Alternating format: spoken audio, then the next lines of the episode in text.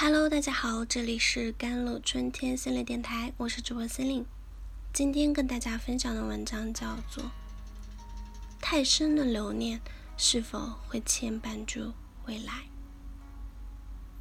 最初，怀旧作为一种生理上的疾病被提出啊，之后在十九世纪又被研究者视为抑郁症的一种变体。随着时间的推移，学者们逐渐对怀旧有了新的认识。现今多将其定义为一种积极思考的形式与一种复杂的情感。怀旧包含对过去苦乐参半的渴望，也就是说，当我们在回忆过去时，能够再度感受到过往时光的美好，但又同时会在无形之中与现实处境进行比较，从而产生物是人非的感伤。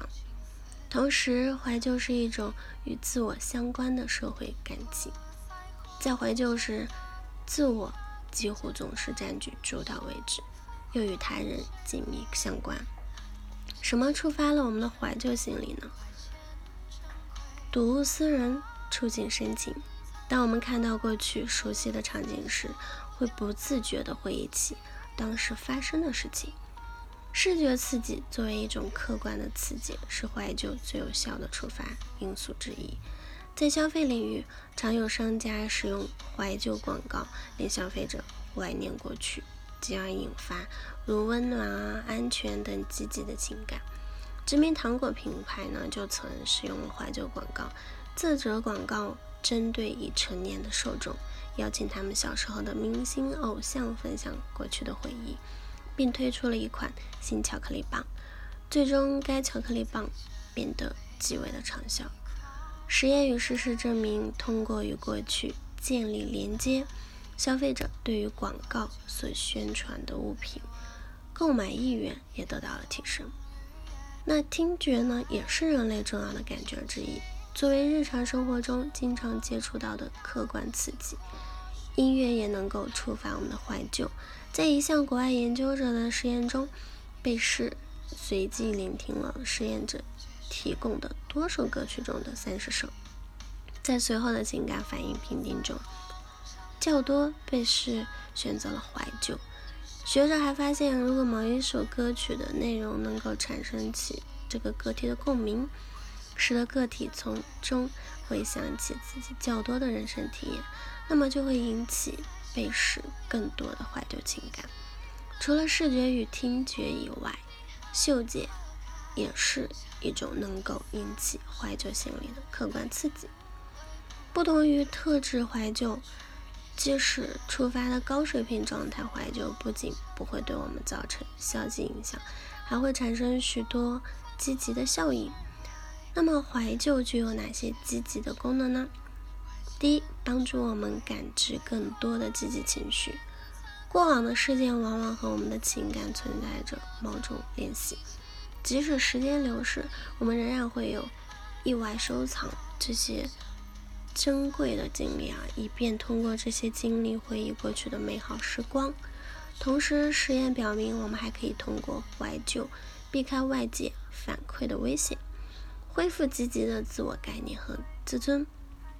因此，怀旧是我们振兴情绪的储藏室，是为我们提供积极感受的源泉，增强社会联系，提高我们的归属感。从怀旧的概念出发，我们通过怀旧重新建立了与他人的亲密关系，并使其成为了自身的一部分。在怀旧故事中，我们都担当着主角，被和我们有着亲密关系的他人所围绕。通过怀旧，我们所感知的亲密关系得以被强化，也就会感受到更多被爱与被保护，进而感受到更强的人际归属感。一步讲，在怀旧的过程中建立的各种积极的亲密关系，会被视为肯定自我、增强信心的资源，这能够缓冲我们在现实生活中的压力和焦虑感。帮助我们提高人际交往能力，从而在进行社会交往时接受更多来自他人的反馈，增进了对自身的理解与接纳。促进我们感受到更多的幸福，增强我们对自我价值的认同，适应生存。当我们在建构过去的时光时，我们实际上也是在探求生命的意义。有实验发现，怀旧倾向高的个体会体会到更多生命的意义，即更少激活与死亡相关的认知体验。根据恐惧管理理论，人们通过建构对生命意义的认知来缓解现存的焦虑。因此，通过感知生命的意义。怀旧成为我们应对死亡威胁的重要资源。同时，当我们感到混乱和不稳定时，作为一种适应性的反应，怀旧能够促使我们积极感知过去的自我，这样增强自我的连续性，统一过去和现在的自我。我想，刚刚进入大学的时候，你是否对周围的一切感受到百般不适应？又是否在当时不由自主地回想起高中时光，并在无意之中延续了曾经的习惯与态度？我们用过去的价值观和习惯处理现在的适应问题，在现实与过去的碰撞中重新寻找平衡点，这便帮助我们重拾生活的信念，更好地适应生活。如果你在当下迷失了自我，不妨回头看看过往的自己。也许你的留念回忆并不是羁绊，而是你继续前进的动力和勇气。好了，以上就是今天的节目内容了。